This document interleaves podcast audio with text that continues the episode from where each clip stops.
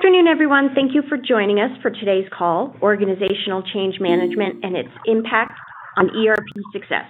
Shawn Windle will be our speaker for today. Shawn is the founder and managing principal of ERP Advisors Group based in Denver, Colorado. ERP Advisors Group is one of the country's top independent enterprise software advisory firms. ERP Advisors Group advises mid to large sized businesses on selecting and implementing business applications from enterprise resource planning, customer relationship management, human capital management, business intelligence, and other enterprise applications which equate to millions of dollars in software deals each year across many industries. On today's call, Shawn will discuss tips for taking on organizational change management in order to help increase employee buy-in and to ensure your ERP implementation is a success. Uh, Shawn, are you there? Are you ready to take it away? Sure. Yeah. Thanks, Juliet. Um, sure. Appreciate your introduction and, and welcome everybody to the call here on organizational change management and its impact on ERP success. So I'm just going to talk for about, you know, 15, 20 minutes here on, on this particular topic, which is quite near and dear to us. Um, and, um, you know, I think you'll probably get some nuggets out of this discussion for sure. Please, please, please feel free to use them as you're looking at your internal initiatives, um, as well as give us a call there's anything that uh, that we can provide in addition to what I'm going to talk through. But hold on to your hat because there's a lot to go through.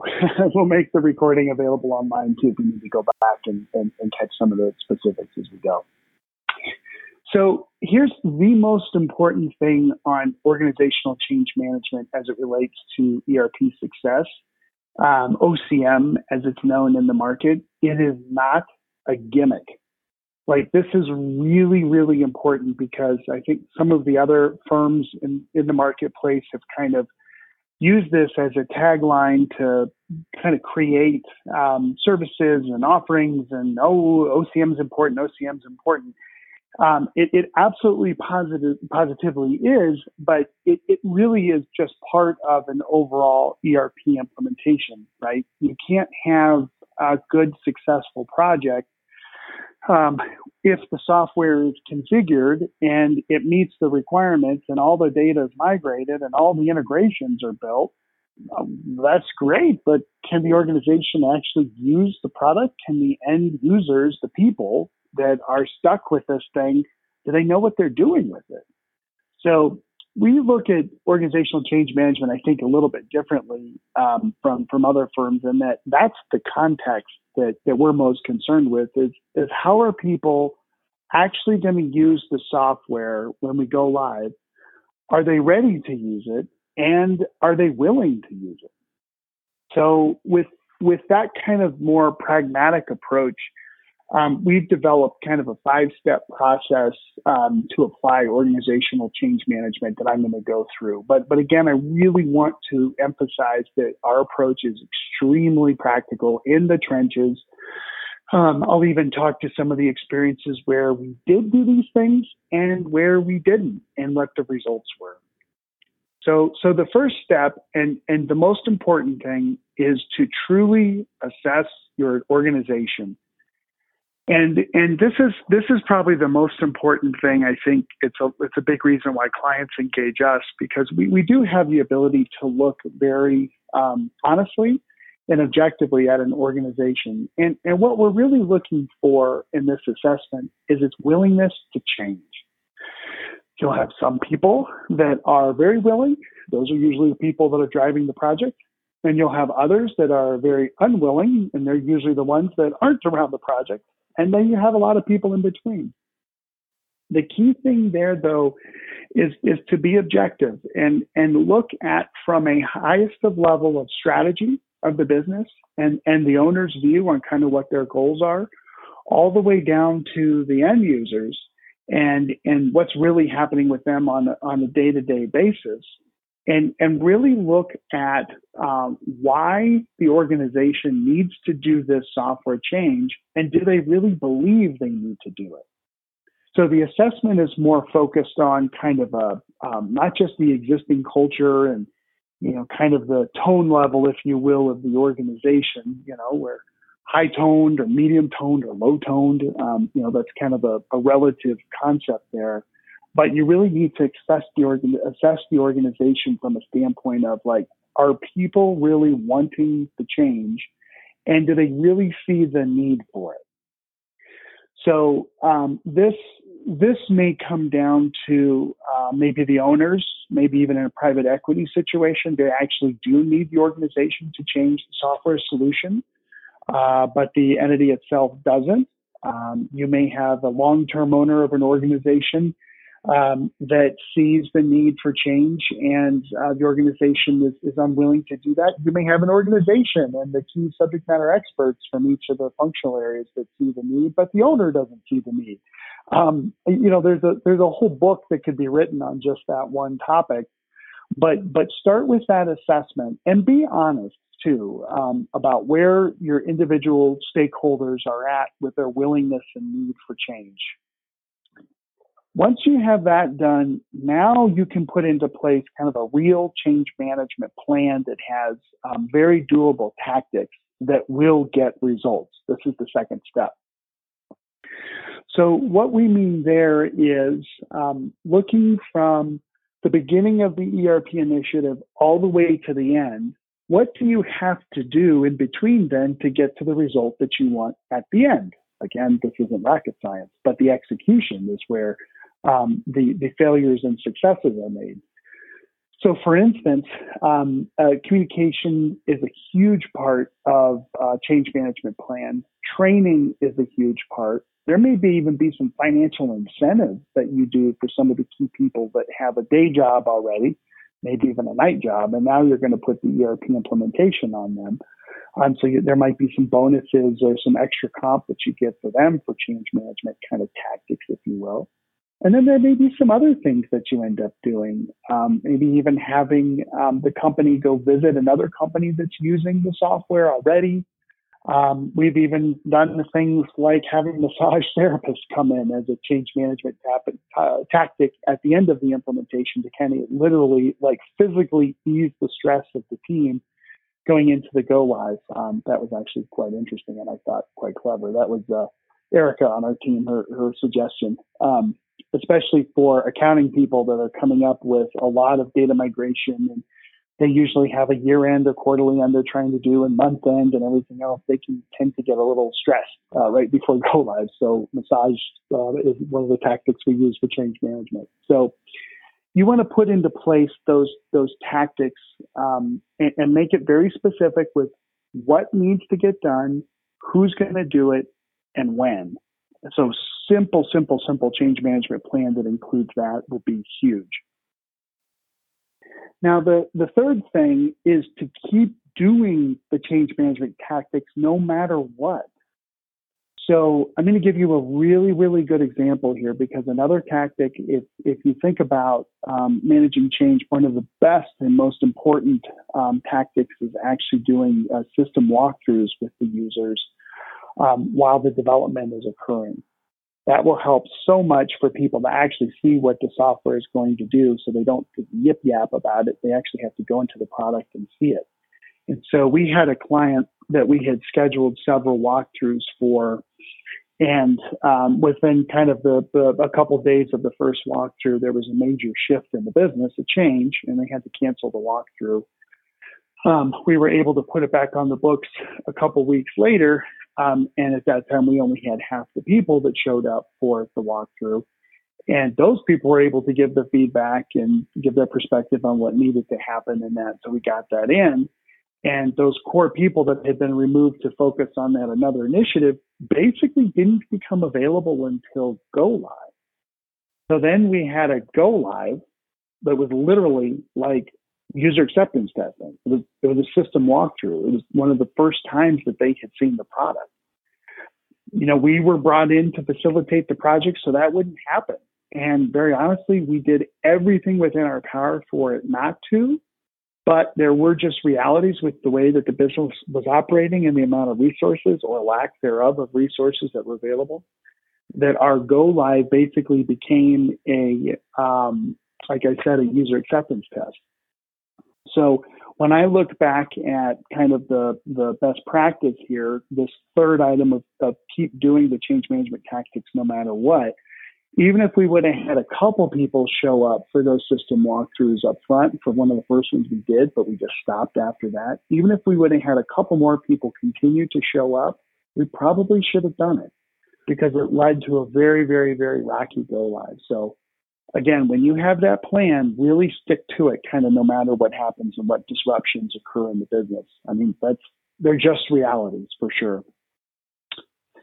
The fourth item here under kind of our, our, our best practices for, um, for organizational change management, um, and I've alluded to this already, is test, test, test.